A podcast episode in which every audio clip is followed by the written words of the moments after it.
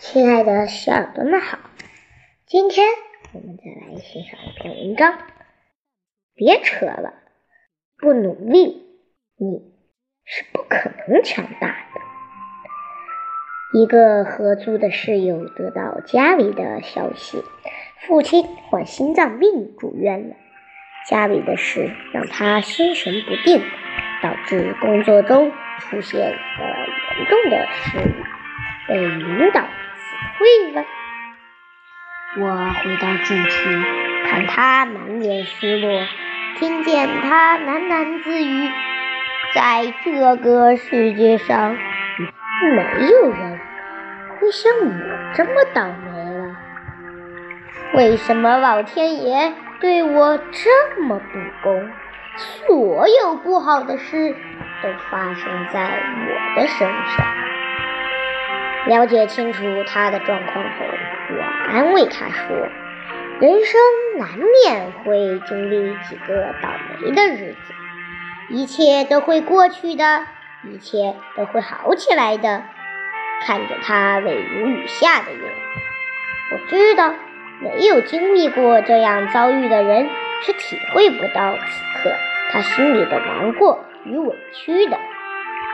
回想过去的自己，人生道路并不是一帆风顺，工作生活对我来说是一塌糊涂。但我有自己应对困境的法宝。每次遇到挫折，我都会说：“我这是在历劫，熬过这些劫难。”一切都会朝着更好的方向发展。虽然说起起落落才是人生的常态，但不努力的你不会起，只会落得更低。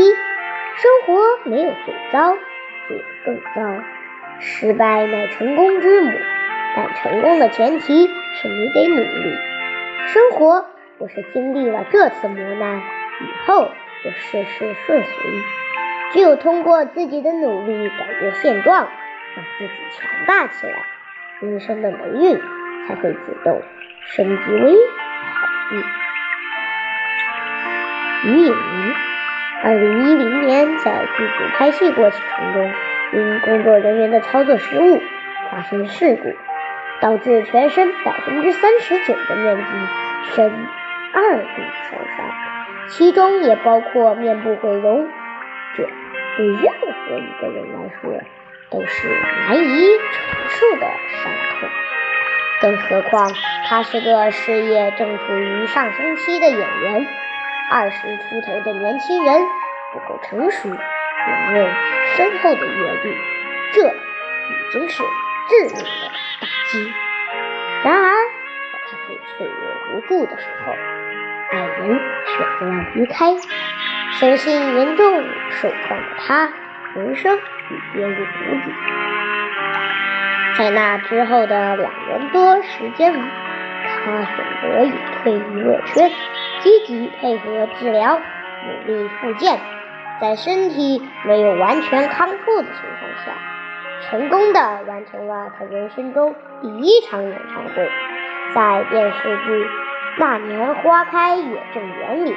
他出色的演技令人惊艳，凭借这个角色入围了白玉兰最佳男配角。当时和他竞争的对手不是流量咖，而是何冰、倪大红、于和伟这样的老戏骨。不要在人生的低谷期停留太久，努力往前走，终会看到黎明的曙光。于影明在历经烧伤事故后，没有逃避那段人生的低谷期，而是张开双臂迎难而上，努力改变现状。演技和歌唱水平的提高，让他在激烈竞争的娱乐圈站稳了脚跟。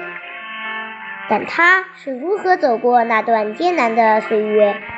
多少次在黑暗里抱头痛哭？谁？知道呢？不是所有人都像他一样，在受伤后能重新站起来，更不要说绝地反击。相信很多人都会从此一蹶不振，或者一生都受困于创伤的阴影中。各行各业历经挫折之后成功的人有很多，虽然他们曲折的人生故事丰富多彩，但他们摆脱困境、克服挫折的方法太多相似。这就是重新站起来，努力改变。他们坚信人生的霉运不会自动升级，并不是历经的黑暗多了就一定会迎来光明。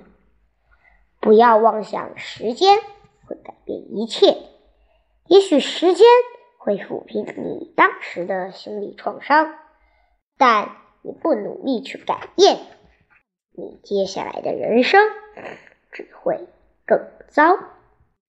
生命。就是摔跤，被摔倒后重新站起来。不管在任何情况下，都要坚信，现在你所经历的每一个煎熬，都会让自己以后的人生发生质的改变。咬牙坚持，努力改变。黎明的曙光就在